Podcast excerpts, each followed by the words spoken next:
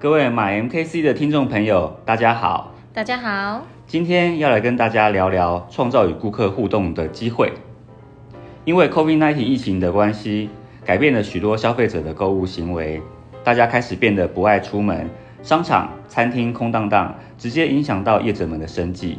除了加强并落实相关防疫措施，保护员工与顾客之外，整体营运方向也势必要做出一些改变，才能安全的度过这场长期战役。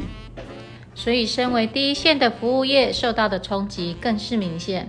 例如以专柜经营的百货业来说，它提供专人专业化的服务方式，但是当遇到顾客不愿意上门的窘境，这也都是考验店家对于顾客的掌握程度。在彭博商业周刊中文版里有提到，现在有国外的百货业者在面对疫情封城的处境之下。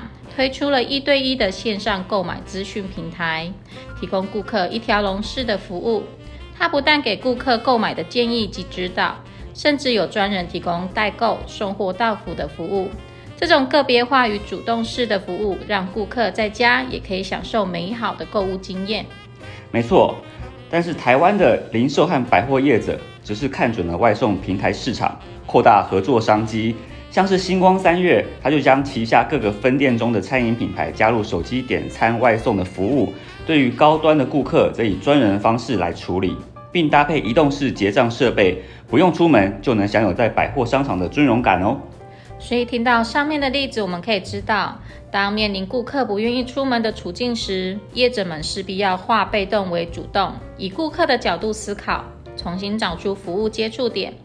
并且延伸出接触点的可行性机会，满足顾客的需求。是啊，除此之外呢，连接数位转型已不再是选择题。许多服务业的朋友都趁这次的疫情期间，纷纷踏出了尝试的第一步。后续要如何做到无缝串接，让线上与线下能长期性的完美搭配，肯定是业者们必须策略思考的下一步。好的，今天的话题就到此为止。那欢迎您。追踪我们的节目，锁定马 MKC，锁定经管知识，我们下次再会喽，拜拜。